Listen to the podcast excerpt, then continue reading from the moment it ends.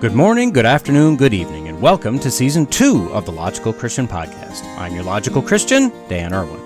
Welcome to those who are here for the first time, and a hearty welcome back to the LCP faithful. What we do here is look at what the mainstream media feels is important to tell us about current events, politics, science, religion, and just about anything else, but we're not interested in their spin.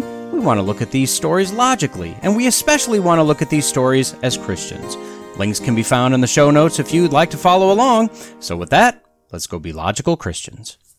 We all know the old idiom, easy come, easy go. This saying has been used informally in nearly every situation. Well, nearly every situation it applies to since the 1800s. I mean, can you imagine if we just used this in every situation? I'm so nervous to give this speech. Ah, you know what they say, easy come, easy go.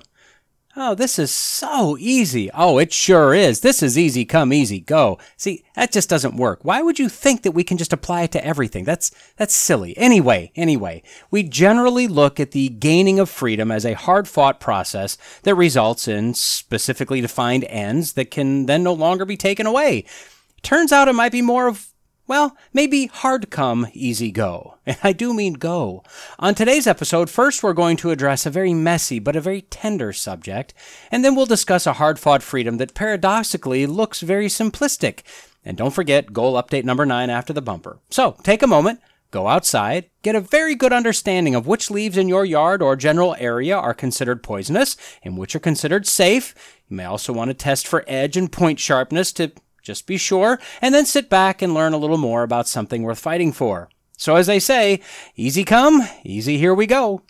Here's my suggestion save all those old t shirts, the old holy socks, cotton underwear, and trust me, you'll be going through a lot of underwear, so keep the old ones. I'd probably suggest skipping anything spandexy, anything silky is probably also a no go, and definitely skip the uh, the jean material. Oh, and you may want to stop by your local Costco or Sam's if that's more your style and get a pallet full of cases of Desitin. See, found, uh, well, it's really, it's found all over the place right now, but we'll land on popsci.com for now. Headline, toilet paper may be a major source of forever chemicals in wastewater. Now, I think we can all agree, if that's true, even if we think it might be true, even if someone somewhere feels that's true and accusingly looks at you as your hunched over wad of paper in hand, saying, How dare you! If any of those scenarios are even close to true, it's time to get rid of this planet killing, human mutating, deadly toilet paper. Like I said, you'll you'll want to start saving supplies, being careful to avoid slippery materials that'll just kind of move stuff around and definitely get rid of the rough jean or I don't know what are dungarees made of? Some sort of sandpaper right? Get rid of that material also. Avoid all of that. So the byline of this article pretty much sums it up. Quote PFAs are everywhere even in your bathroom. Well if they're everywhere we're, we're toast anyway. So how about we don't take any immediate action on the TP what do you say? Now, let's do a little background work here. This podcast is meant to look at what you're being shoveled by the general media with a Christian worldview, but we can also do some fact finding, some public service announcements, and maybe some explanation about all of the buzzwords and acronyms being thrown at us every single day. The buzzword or buzz phrase, forever chemicals, is being thrown around a lot. At the same time, we're being told that every chemical that does anything will last forever and kill you and beat your children and drain your bank account and crack the world in half, and maybe they will. I don't know. But for the same reason I don't know, neither do they. They, being the environmental scientists, that are assuming from the very small bit of data they have that they know everything.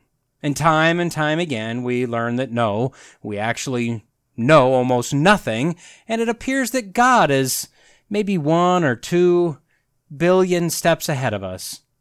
Now, remember the Deepwater Horizon oil well blowout? How long did it just spew crude oil into the ocean? Do you remember? Well, it was about 13 years ago. It pumped crude for 89 days. It doesn't seem like it was that long. Three months, 89 days. And it dumped 4.9 million barrels of oil and 250,000 metric tons of natural gas into the Gulf of Mexico. Remember the environmentalists just losing their minds? I mean, this was going to destroy the water, the ecosystem, the coral. I don't know, is there coral in the Gulf? Fish life, bird life. It was going to murder dolphins, you know, the cute ones that love children. And it was going to be literal violence against greenies for centuries to come. Life would never be the same. Now, after that environmental catastrophe, every environmental agency that had a boat or a floating oil pig swooped in to try to limit the global destruction. It's estimated that about half of the oil was removed using the various methods employed by the Homo sapiens sapiens. But today, if I've done my maths right, not hundreds of years later, the other 50% of the spill is cleaned up. Well, how? It's because God designed a certain type of water dwelling microbe that just loves oil. You know, the hydrocarbons. And those little suckers, which are generally small communities, sniff out their favorite snack, make their way on over there, and pretty much just eat and make baby microbes. I mean, it kind of sounds fantastic, am I right? then, as the food source dwindles, the entire community dies off, also dwindling down to what can be supported by the food source. And then, and hold on to your butts here, other creatures just love to eat those little dead microbes. So they come along and clean up this massive microbial bloom, and eventually I guess everything just turns into poo. Now, what about all of the styrofoam that was going to sit in landfills for millennia, just destroying the planet? And we had to get rid of all of the burger clamshells. Remember those things? The cups, the plates, everything, because using styrofoam was the most evil thing you could possibly ever do. Well, in 2006, real science, not the environmental kind, which mostly consists of panic and tears, discover that Pseudomonas putida, that was said probably completely wrong, and I don't care enough to look it up. It's a type of bacteria. Well, it just loves pure styrene oil, which is what you get when you superheat styrofoam to 520 degrees Celsius, which is about 968 degrees American, in the absence of oxygen. And not only do they love it, they actually, by the process of them eating it, turn it into a useful biodegradable plastic. But Dan, you cry, like an environmental scientist, what kind of destruction to the planet are you doing by using all that energy superheating the styrofoam? Oh, well, touche. But then in 2015, once again, real science discovered that they could breed and raise mealworms strictly on a diet of styrofoam. Just just styrofoam, non-heated, super or otherwise. They just love it, thrive on it because they have a bacteria in their gut that breaks it down. When they digest the tasty, tasty foam, they leave behind about 50% of the styrofoam as CO2. I know, greenhouse gases, planetary heat death, but remember, I like to deal in real science, not the fake, screeching, panicky environmental kind. So 50% CO2 and 50% non toxic waste. You and I would call this worm toots and worm poo. Basically, this sounds like styrofoam is the Taco Bell of the mealworm world. now, how could this possibly be? Well, rewind a few minutes to uh, to hear my answer about God being pretty smart. Now, are you getting the idea that uh, professing ourselves to be wise, we become fools just over and over again? Don't get me wrong. I believe that through scientific inquiry, we can know a lot of stuff for very near certainty with a very high degree of confidence. But that's up to God to reveal it to us, and that's up to us to work through legitimate science to discount all other possibilities, at least to the best of our ability. Now, what the climate and environmental quasi scientists do is grab a dash of science, a pinch of research, and sprinkle that into a massive bubbling cauldron of fear and panic, and then, to top it off, stir in a healthy amount of arrogance and count on the ignorance of the masses to get the American and or global population to drink it down to the dregs. So, anytime anyone vomits out a phrase like forever chemicals, you gotta stop and ask, how do they know? And if you actually ask someone, point out the Deepwater Horizon disaster and the catastrophe of styrofoam, let them chew on that with the same ferocity the microbes and mealworms chew on their tasty snacks. But let's get back to the end of toilet paper as we know it, shall we? The forever chemicals in question are termed PAFAS or PFAs, I'm not sure, as I said before, the full chemical name being per and polyfluoroalkyls.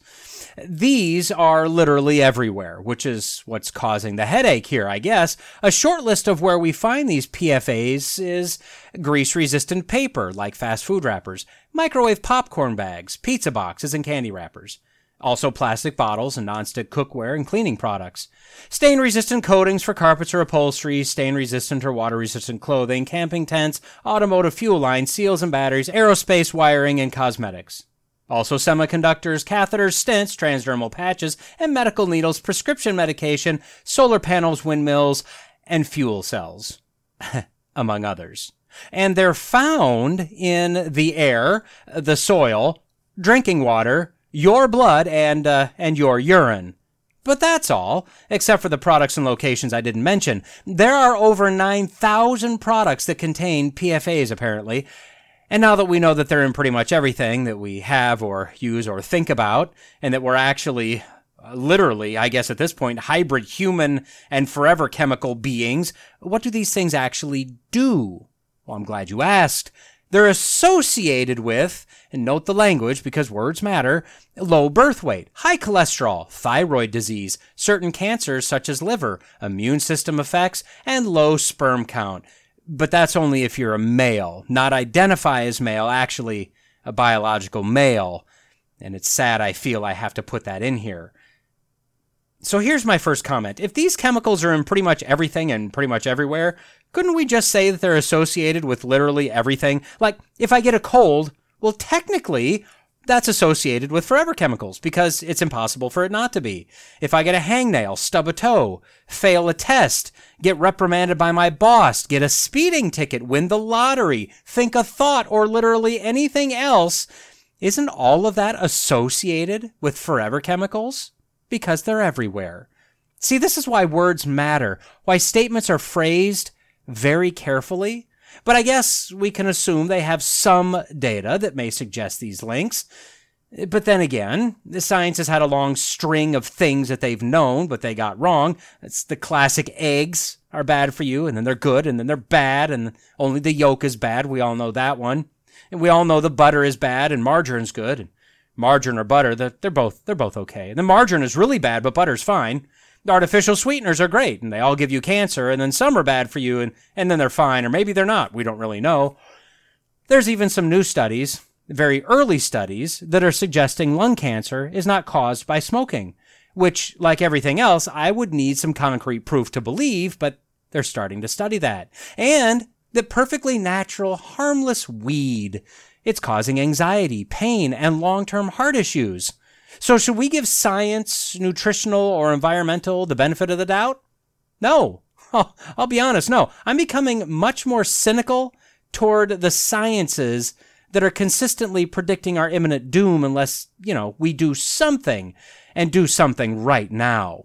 Bottom line, I start with the fact that they're lying sacks, and then I let them work me back from there if they can. Now, everywhere you look, every search result says that PFAs are just little people and planet murderers. You can even put in a search term saying that PFAs aren't bad, and you'll still get the results saying that they are bad. Now, does that mean that they're bad? Well, not necessarily. It means that's the narrative that's being talked about the most. So, how long have PFAs been around? Probably not very long, right? Since we're discovering these issues and our scientists are just Johnny on the spot, right? Well, I'd actually say yes, they can be, as long as narrative and agenda don't cloud the results. Remember the poison Tylenol scare of 1982? You know, the Tylenol murders? Let me ask you, how many people died in that? Do you remember? We're talking across the entire country. How many people died? You think 10,000? 1,000? 100? Seven. Try seven. Seven people died, all in Chicago. Now, there were some copycats later, but the actual Tylenol murders was comprised of seven people dying in the Chicago area from capsules laced with potassium cyanide, and this took place over two days, September 28th and 29th of 1982. The combination of a nurse, investigators, and Johnson & Johnson determined the best thing to do.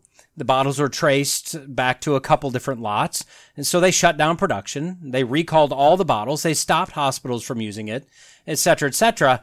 In the span of one week, seven deaths, all Tylenol was pulled and production was halted. Now, was that an overreaction? Oh, yeah, pr- most likely, probably, yeah. But there was no agenda, no narrative. Science did what it was supposed to do, and look how fast they moved. The first PFAs, Teflon or PTFE, was invented in the 1930s, with usage starting in the 40s as nonstick coatings and later to waterproof fabrics. PFOs were invented and initially introduced in the 40s and were incorporated in stain and water resistant products in the 50s, and then firefighting foam in the 60s. PFOAs were put into use in the mid 1950s as protective coatings, PFNAs in the 80s as resins, fluorotelomers in the 80s as firefighting foams, etc., etc. So 20 to 50 years later, depending on the product, some reduction in use started happening in the United States. See, after finding some trace amounts in the blood of those working in the chemical and manufacturing industry in the 70s, then trace amounts in the blood of the population at large, they did animal testing, which, if it's done like most testing, they pumped more of this stuff into a rat than any human could ever absorb, inhale, or ingest in 10 lifetimes, and then they found some associations with various medical diagnoses. Well, then in the early 2000s, when did the US start to reduce the use of these things again? It was in the 2000s. Environmental samples were taken, and there was some detection of these forever chemicals around the globe on the earth, like in the soil and the water, and some found in wildlife. Notice that there was about 30 years between the initial use in various products and discovering trace amounts in human blood, and nothing was done. And another 30 years, and it was found in the environment. And then the US starts to reduce the use of these chemicals, and suddenly this is a massive health crisis for humans, and we better get rid of them. Now, they actually might be very dangerous for humans, but can you understand my skepticism? See, I'd like science to be science. I'd like data and statistics to speak for themselves, but we don't get that anymore. What we get is data and stats that are made exponentially more important as soon as Mother Earth is involved. Additionally, when quantitative absolutes are used, such as always, never, and forever, my skepticism is always heightened. I just never believe it. Wait. No, but seriously, I've been like this, and probably will be like this forever. anyway, all kidding aside, the term forever chemicals is in itself a dramatic term used to elevate the fear and drive compliance. These aren't forever chemicals. There's literally no way to claim that. They've only been in production for about 80 years, so beyond 80 years max, we really don't know what they'll do. According to dictionary.com, the term forever chemical was originated in the later 2010s. Well, that tells me that it was after 2015. So less than 10 years ago, the term forever chemicals was introduced to the American and the global population. Is anyone else feeling like you just stepped in a huge pile of oil eating microbe droppings? Science just isn't science anymore. It's simply agenda adorned with mathematical model bling. And then you get hard hitting investigative journalism like found on NBCNews.com from August of 2022. Headline Forever chemicals stay in the air and water permanently. But scientists have found a new way to destroy them. um, okay, so my child will always be a baby until she grows up. I will never stop blowing massive quantities of snot out of my nose until I get over my cold. I mean, you literally can't claim they'll be there forever and there's a way to destroy them at the same time. Uh, but here we are. So apparently the only known way to break down these chemicals that will outlive God himself, apparently, is to incinerate them at 1,800 degrees American. So problem solved, right? Just incinerate them, at least as much as we can. You know, poof, not, not forever anymore. But no, the article says we can't do that. That takes a lot of energy and can still pollute the environment. we can't have that now, can we? But by using a combination of sodium hydroxide or a common product, lye, which is used to make soap, and dimethyl sulfoxide, a chemical used to medicate bladder pain syndrome. So, two chemicals that are basically harmless, at least they are for now until they hurt the earth, and then heat that mixture to about 250 degrees. The forever chemicals tuck their tail and run, apparently. This is some new information. It cracks off a fluorine ion, which nobody really cares about. yet, which apparently then unravels the entire molecule and it collapses into harmless byproducts. Then, right after revealing this treatment for forever chemicals, the author of this article says, quote, PFAs are nearly impossible to destroy because of their strong carbon fluorine bonds. No, they're not. They need lye and bladder meds and 250 degrees and poof. So, forever chemicals are forever except when incinerated, and even less forever when mixed with harmless chemicals and less heat. These just don't seem as forever as we're being led to believe. But Dan, you say, and please stop saying that, I'm working on it. No need to be cruel to me here. this method will only work if we can do this with all soil and water and air and blood and everything. Otherwise, we're all doomed. Well, I mean, yes, except that, uh, except no, that doesn't appear to be exactly correct. See, a few months earlier in 2022, according to news.ucr.edu, which is a news site for the University of California, Riverside, headline, microbes can degrade the toughest PFAs. Oh, well, these must be super microbes or forever plus one microbes, or maybe infinity times infinity microbes. The basic idea is that under anaerobic conditions, that's an environment absent of oxygen, a particular form of PFAs with a strong carbon-carbon double bond can have that bond broken, which is very difficult to do, by certain microbes. Now that doesn't destroy the chemical, but the resultant chemical is much easier for other microbes in an oxygen environment to degrade into harmless byproducts. And after stating this, the author still needs you to know that those forever chemicals are in everything, which means they're in the tissues of animals and humans, quote, where they have been associated with some types of cancer, thyroid and liver problems, and likely other, still poorly understood, health problems. Now, why was the last part of that sentence written? And likely. Okay. Okay. Still poorly understood then why are we talking about these mysterious unnamed illnesses? Health problems. I mean, how generic can you get here? This narrative, this drama that they must push. It's simply amazing. The author then snaps back into reality and says, quote, microbes capable of doing this type of defluorination are not rare. Using activated sludge, microbial communities commonly used in wastewater treatment facilities to break down and remove organic matter, and an anaerobic condition, the researchers successfully repeated their earlier experiment with more structurally similar PFAs. Oh. Okay. So we so we can just treat this stuff. But back to our TP article. Apparently we're going to not only give ourselves cancer, I guess high butt cholesterol also, but we're going to contaminate the groundwater and the ground and then bugs, which will be eaten by other animals and on through the circle of life, eventually making it to our dinner plates, and then we're all dead, all because you wanted a clean, non-rashy backside. So what do we do? Well, Sheryl Crow had the answer 16 years ago in 2007 while she was on tour. See, she is a super concerned individual about the environment, or at least she was then. I haven't talked to her recently. And she, in her infinite, probably not high on the devil's lettuce wisdom and lengthy bus trips, pondered what she could do to help.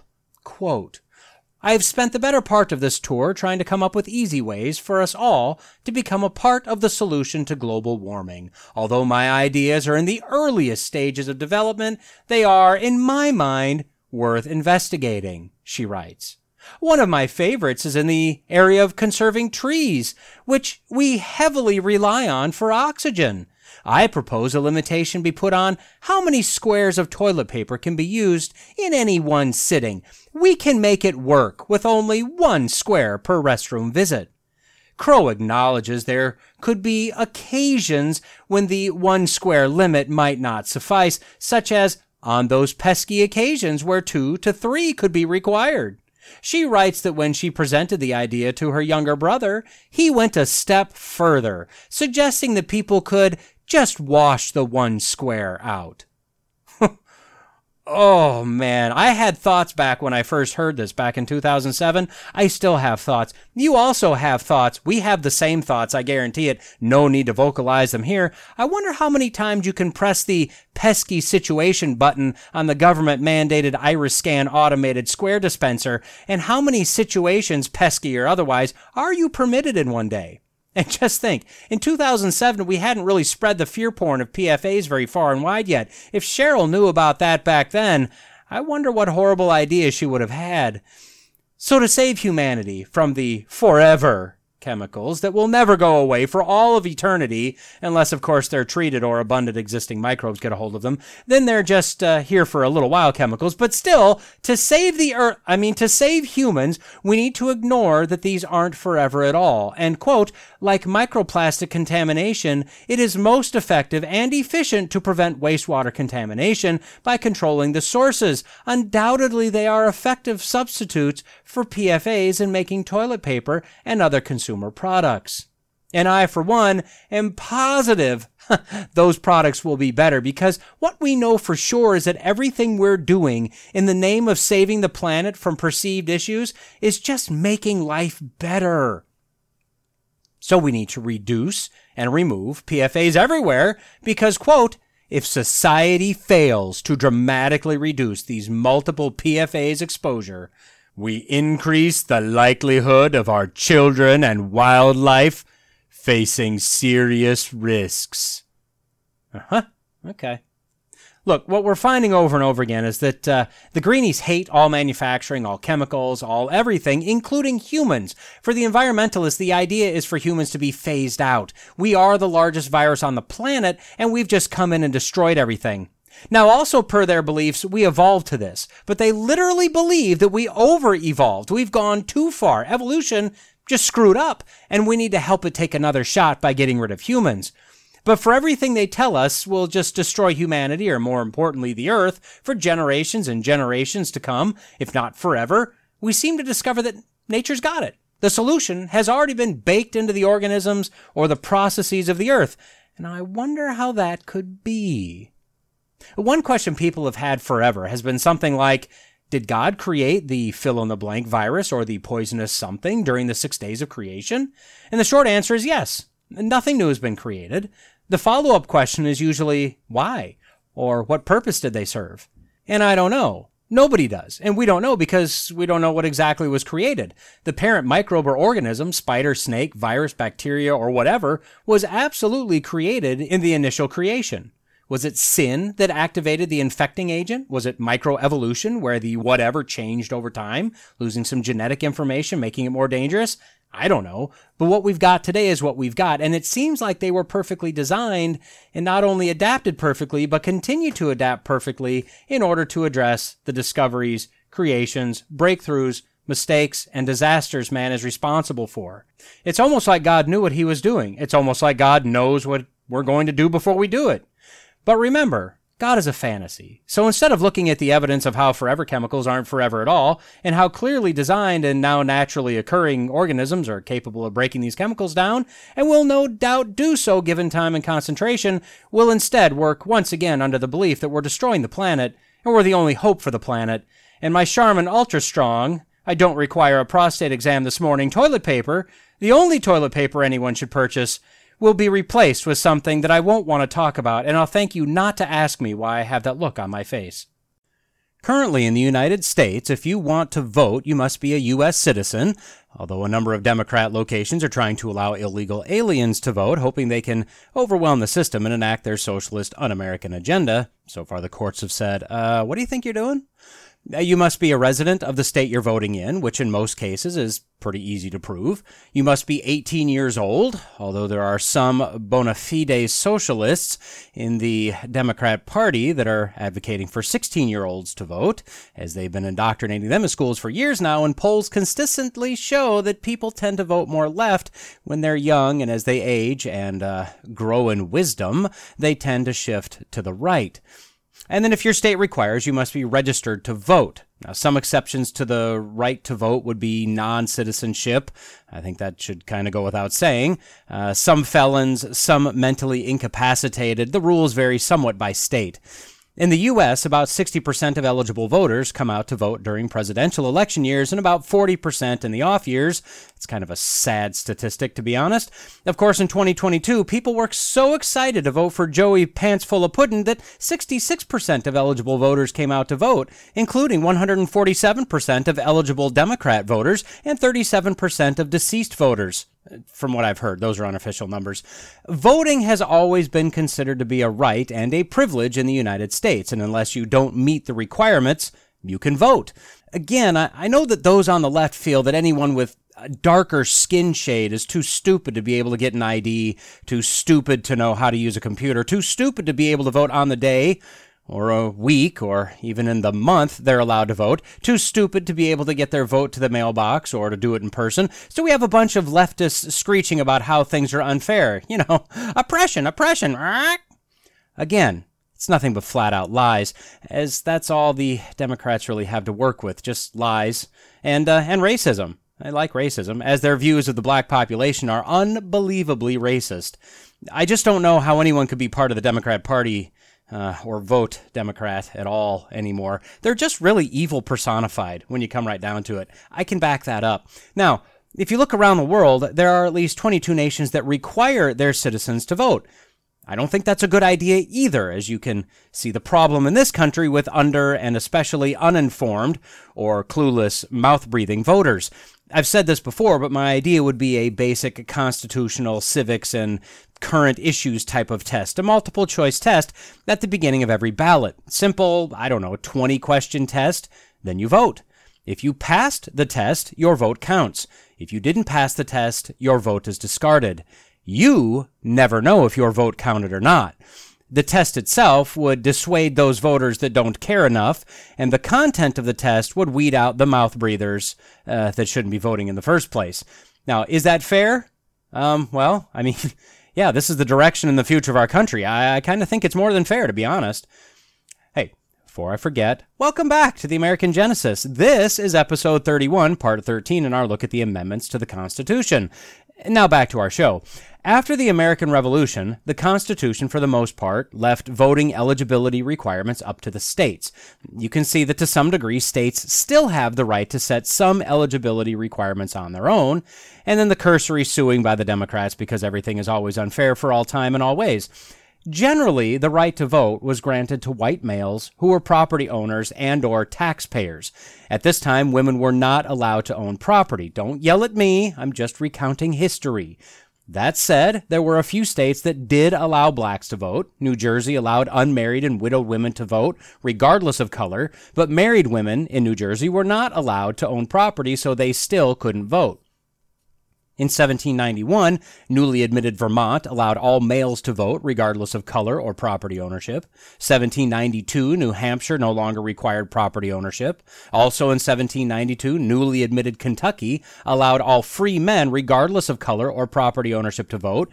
But most blacks could not vote in Kentucky as they were slaves, and then in short order, the right to vote was taken away from blacks, regardless of if they were free or not.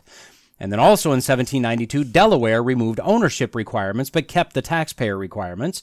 In 1798, Georgia removed taxpayer requirements, and the history continues. You can see that the eligibility requirements differed by state, but the default starting point was white, male, property owner, taxpayer. And then they adjusted from there. Now, disregarding the white and the male part, I'll be honest, I would not be opposed to requiring voters to be property owners and or taxpayers again today. The point in doing this was not to be discriminatory, it was to ensure that those that were voting actually had a productive stake in the country. They were literally the people that were funding the operation and defense of the country, the, the makers, not the takers, the owners, if you would along those lines, if, if we were to go down that road again, I'd say that anyone that's being paid by the government, and we're talking about a welfare type situation, or those that are employed by the government, wouldn't be allowed to vote either. Again, this is not to discriminate. This is because there's a built in bias. Which party will give me the most money? You'd be surprised, or maybe you wouldn't be, how many single issue voters there are in this country, with that one issue being somebody better give me my money.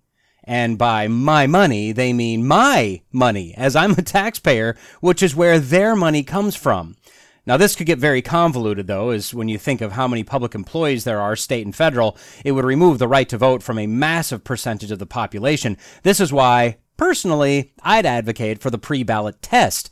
Young, old, black, white, male, female, rich, poor, etc. It would treat everyone the same. Hey, you want 16-year-olds to vote? Me too. You want 10-year-olds to vote? Let's do that. You put a test at the beginning of the ballot, I'd have no problem conceding that point. If they have a cursory understanding of the history, the current issues, the candidates, etc., then fine. Vote. Now back to the amendments. The last couple segments we've discussed the first two of the three so-called Reconstruction era amendments. Amendment number 13 abolished slavery. This one freed the slaves across the country. It was sent to the states on January 31st, 1865, ratified by the states less than a year later on December 6th, 1865. Then a half year later on June 13th, 1866, Amendment 14 was sent to the states. This one had a number of parts to it, but essentially it defined citizenship as including blacks and it granted equal rights to people regardless of color or previous status. This was ratified by the states in just over two years on July 9, 1868. Then we come to the 15th Amendment. This one was sent to the states on February 26, 1869, about a half a year after the ratification of number 14, and in just under a year was ratified on February 3, 1870. It would be nearly 40 years before another amendment would be proposed. So what does the 15th Amendment say? Well, 15 like 14 is broken into sections, but only two sections at this time. Section 1 Quote, the right of citizens of the United States to vote shall not be denied or abridged by the United States or by any state on account of race, color, or previous condition of servitude. And section 2, quote, the Congress shall have power to enforce this article by appropriate legislation. So, as humans do anytime we're presented with rules, especially rules we don't like, we instantly look for loopholes. And this is what the southern former slave, former Confederate states were doing. I mean, whether you agree with them or not, you can totally understand their anger, their annoyance, their rebellion. I mean, slavery was not just about power and control, it was the key to their economy. They relied heavily on slave labor to make their huge plantations not only produce, but produce profitably. So that's now been taken away. Now they tried to break away from the rest of the United States and they got smacked down. Pretty hard. They were forced to ratify the 14th Amendment, and this was entirely the fault of those blacks in their viewpoint. So any possible way they could try to skirt the law, they were going to do it. Now, if you recall, the 14th Amendment had a fairly ingenious section in it that said that if a state were to deny a particular group the right to vote, then that state would lose a proportional amount of representation in the federal government. This should have been a deterrent, but it was actually taken the opposite way, as in each state could decide to deny blacks or Chinese in the West, or whoever, the right to vote and just take the hit in their representation. So the states still had their right to decide what they wanted to do. So back to the drawing board. After a number of iterations and proposals regarding literacy tests and foreign born citizens, former Confederates, etc., the language was finally agreed upon in the very broad terms that I just read for the amendment. In addition to the removal of various groups, proposals for poll taxes, proposals for denying blacks the right to hold office, etc., all of that was removed, resulting in the text that we finally got. The vote in the House was pretty much along party lines, with 144 yeas, 44 nays, with 35 choosing not to vote. Not one Democrat supported this amendment to guarantee the right of blacks to vote. Let me say that one more time. Not a single Democrat voted for blacks to have the right to vote. And the reasoning was the same as it is today. The Democrats don't actually believe in democracy. They don't like the constitutional system, and they don't like to play a fair game. Bottom line, they're liars and cheaters. They knew the blacks would be more likely to vote for Republicans because Republican was the party that was fighting, literally, for their freedom and personhood. Democrats, being the snakes they are, though, turned it around by devising how to make the black population slaves of the federal government, giving them money, indoctrinating them with ideas of oppression, unfairness, etc., giving them stacks of cash, removing expectations, and slowly but surely the Democrats turned the blacks from enemies to the most stable voter bloc that the Democrats have. So now the Democrats fight tooth and nail to ensure all blacks can vote, and vote multiple times even, all built on lies and manipulation. It would be impressive if it wasn't so evil. Now, in the Senate, the vote wasn't quite down party lines, but again, not one single Democrat crossed the aisle. There were 39 Republicans that voted yay, 8 Democrats and 5 Republicans voting nay, and 13 Republicans and 1 Democrat abstaining. Again, not a not a one, not a single Democrat in the Senate voted for blacks to have the right to vote. We today need to repeat these facts everywhere and every time we can. The Democrats are for oppression or for freedom, depending on what will benefit them the most at the time. They don't care about people or the country or the rule of law. They don't care about whites or blacks or anybody else. They care about themselves and their power.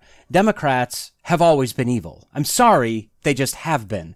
And don't get me wrong, I'm not saying that the Republicans are pure as the driven snow either, just generally less evil than the Democrats. Today, I don't even know how someone could be a Democrat, and I don't believe you can be a Christian and a Democrat at the same time. If you're one, I don't think you can legitimately be the other. Now, if someone can show me how that works, I'd be interested in hearing the logic. I can't make the two work together. Now, the real test would three quarters of the states ratify this new amendment? Not only was this guaranteeing the blacks the right to vote, uh, but the levers of influence the government pulled to force the former Confederate states to ratify the 14th Amendment were already pulled and no longer available to force the ratification of the 15th, at least in the case of most states. And then Section 2 of this amendment, just like Section 5 of the 14th, was basically a threat. You would be ratifying a threat. Either you do it because it's the law and you wish to comply with the law like you know is intended, or the Congress has the right to make a series of laws that will suck the power out of your state and force compliance under a heavy hand. Upon ratification, it was a do it voluntarily or else kind of law. Additionally, there was opposition from women's groups, since this still only applied to males, or more accurately, it didn't extend the right to vote to women specifically. That said, a number of the former Confederate states still had Republican governments imposed on them as part of Reconstruction, removing the rebel governments until new elections could take place. So those states, uh, they ratified the amendments quickly, as expected. For four remaining states that had not yet regained representation, Congress made the ratification of this amendment mandatory. Those states were Virginia, Mississippi, Texas, and Georgia. So, of course, they ratified it pretty quickly. The amendment was ratified in the first month, in fact, by 12 states Nevada, West Virginia, North Carolina, Illinois, Louisiana, Michigan, Wisconsin, Maine, Massachusetts, Arkansas, South Carolina, and Pennsylvania. Then over the next year, the next 16 states needed for certification finally ratified it. Just as with the 14th Amendment, there were some stragglers that remained. Delaware ratified it in 1901. Oregon in uh, 1959, California in 1962, Maryland in 1973, Kentucky in 1976, and Tennessee as the coup de grace, 1997. They ratified the amendment giving blacks the right to vote. I mean, it didn't matter as it was already passed, ratified, certified, and part of the law of the land, but the perception of that is, shall we say, suboptimal? The level of procrastination, however, I mean, that's, that's legendary. But regardless of the stragglers, the Constitution now had three certified Reconstruction amendments, which doesn't that seem kind of amazing? Like the epitome of understatement? Let's just take a quick moment to think about what was done here. President Lincoln gave his Emancipation Proclamation on January 1st, 1863. Slaves were free by law upon certification of the 13th Amendment just shy of three years later. And then in the next just four years, blacks, former slaves, were given citizenship rights, due process of law, equal protection, and equal treatment under the law, and the right to vote. Blacks went from enslavement and property to voting as free, full citizens of the United States in seven years. And in the middle of all that, we had one president assassinated and a war that took the lives of around 620,000 men, and we survived an attempted dissolution of a country that was only 80 years old. Although clearly not the same, on September 12, 1962, President Kennedy gave a speech in which he said by the end of the decade, we would put a man on the moon. On July 20th, 1969, just under seven years later, we put a man on the moon. This country can do some amazing things when we put our minds to it. We declared independence on July 4th, 1776. Just over seven years later, the British surrendered and recognized the independence of the United States of America. Five years after that, we had a ratified constitution. In 1896, the Wright brothers took an interest in the concept of flight, looking at kites and what others had done with various levels of success with gliders. In 1900, they flew their first glider. In 1903, just seven years after flying piqued their interest, they made their first powered flight at Kitty Hawk. Again, seven years from interest to powered flight. In 1907, an airborne division of the armed forces was created, and in 1909, the military purchased its first airplane.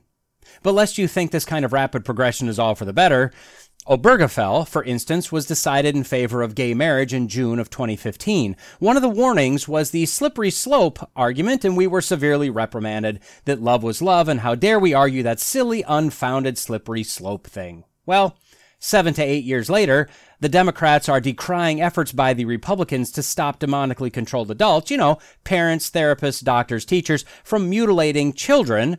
Pedophiles are no longer criminal perverts, but misunderstood minor attracted persons. And Spain says sex with animals is fine as long as you don't injure them. And how long before that comes here? Remember, love is love. Although I believe in an absolute sovereign God, as R.C. Sproul says, not one maverick molecule exists in all of creation, Nothing happens on this earth that wasn't foreordained by God. The paradox or mystery of that is that man also has free will and freedom to choose.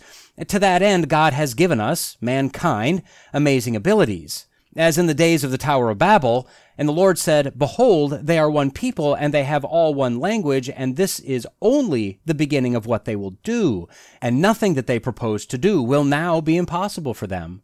Although this specific scenario was stated in the negative, the statement itself is, or at least could be, devoid of connotation, positive or negative, couldn't it? Maybe not. I don't know. I'm not a Hebrew scholar. But reading it in English, it's really an open ended, emotionless statement of fact. We've been designed with amazing capabilities when we work toward a coordinated end goal.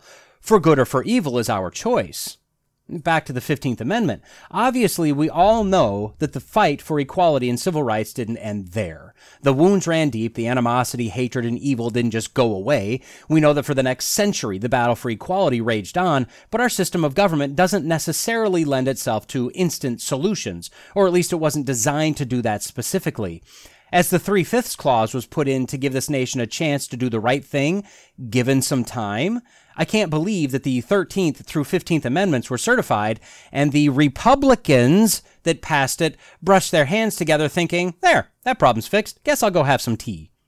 This was going to and did take a long time. Of course, as stated, the Democrats have now adopted inequality as one of their favorite party platforms. And just like Weekend at Bernie's, they've got ropes tied around the limbs, sunglasses on the face, and they drag us corpse with them everywhere because if they ever admit that they were the party of slavery back then, that they are the party that runs on anger generated from perceived inequalities and unfairness today, that they are the party of absolute slavery today based on color, gender, sex, or just pick a category, not only would they collapse from a complete loss of support, but if the truth ever came out in full, they would be in grave danger. The anger of those that have been enslaved and used for decades would be overwhelming, as it should be, to be honest. Now, I come back to this point a lot, but the founders were incredibly smart, incredibly forward thinking, and I fully believe that they were divinely inspired. They created an amazing document with the forethought and insight to say, yeah, but there's no way this thing is perfect. Better make a way to modify it when needed, or it'll just be disposed of, and who knows what they'll think of in the future. And that'll do it for this episode of the American Genesis. Next time, we'll discuss a dark day, an evil use of this process.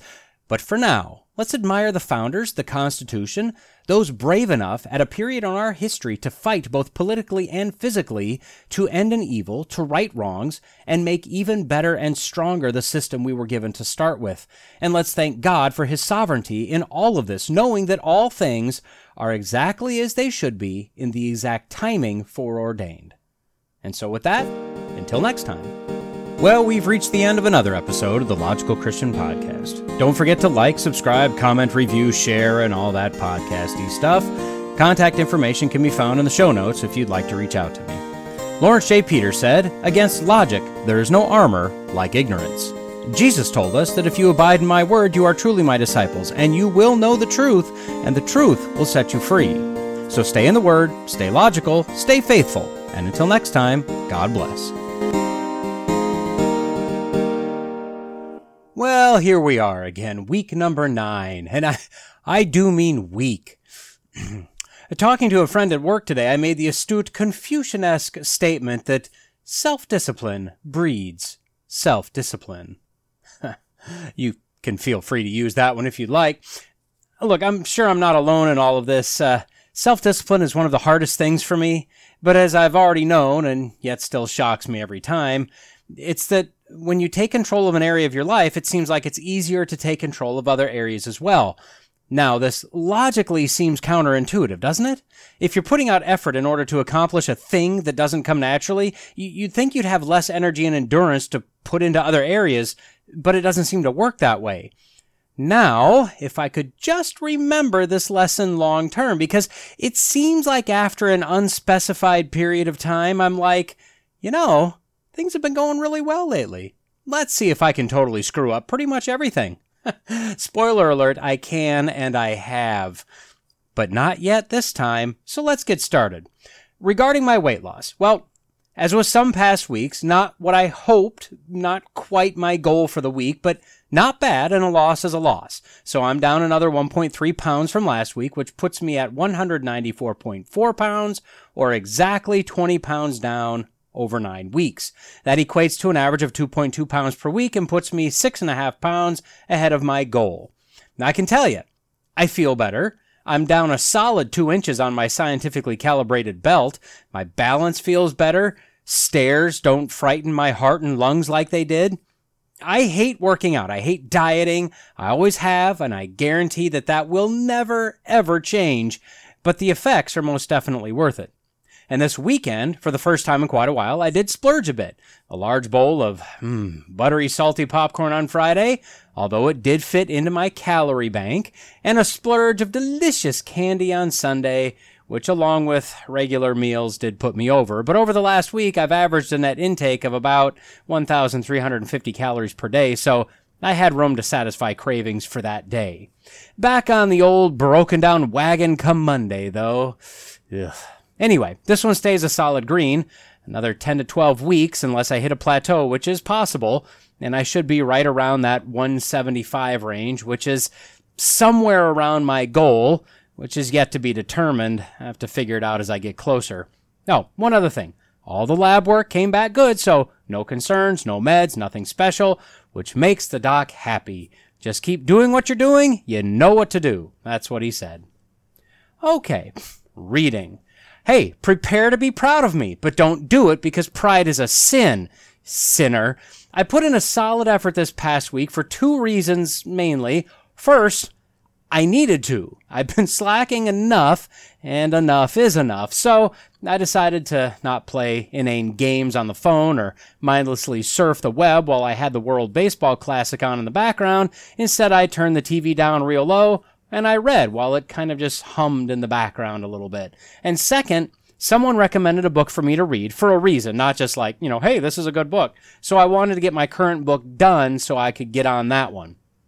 In addition, I catch myself scrolling through the phone as I lay in the bed before I go to sleep at night. But that's because I can do that mindlessly, and the book I was working on was far from mindless. So I picked up another book that's been on the shelf for a while that's still legit reading. We'll cover it when I get it done. It's not like a large children's board book or anything, you know, not a big picture book. It is actual legit reading, but it's more mindless. It's uh, it's easier reading. It's it's kind of what I call a palate cleanser of a book, and so it doesn't require as much intense focus. So because of these two things, I was able to plow through 198 pages last week that was a split of about 100 pages on both of the books, right? About an even split. So I've moved the goal from a light red back to a light green. I'm at 110.3% of my goal. That's midway through the month, but I would like to be at at least the same percent of goal at the end of March as I was at the end of February in order to call it a dark green that's going to require about another 120 pages read for the remainder of this month. That shouldn't be a problem, but you never know. So, the book I've finished, I told you I would tell you about it. I've been working on this one for a while. It's entitled The Rape of the Mind. Great title, right? It's a book from 1956 by author Joost Meerloo. That's J O O S T M E E R L O O, which I'll be honest has to be one of the favorite names that I've ever heard. Uh, this is a book all on the psychology of brainwashing, mind control, mass hypnosis, totalitarianism, and the power of fear and terror, among other topics. He's a psychiatrist, or he was. He's long since passed, but he was a psychiatrist, and he was basing this book on what he called menticide. That's his term. It's along the lines of genocide, basically the destruction of the mind.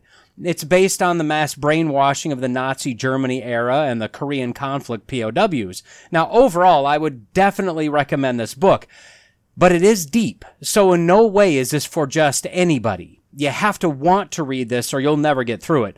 It's really well written. It's just deep. Now, this is not a Christian book, so he does delve into some Freudian psychology about three quarters of the way through. Not a lot, but some.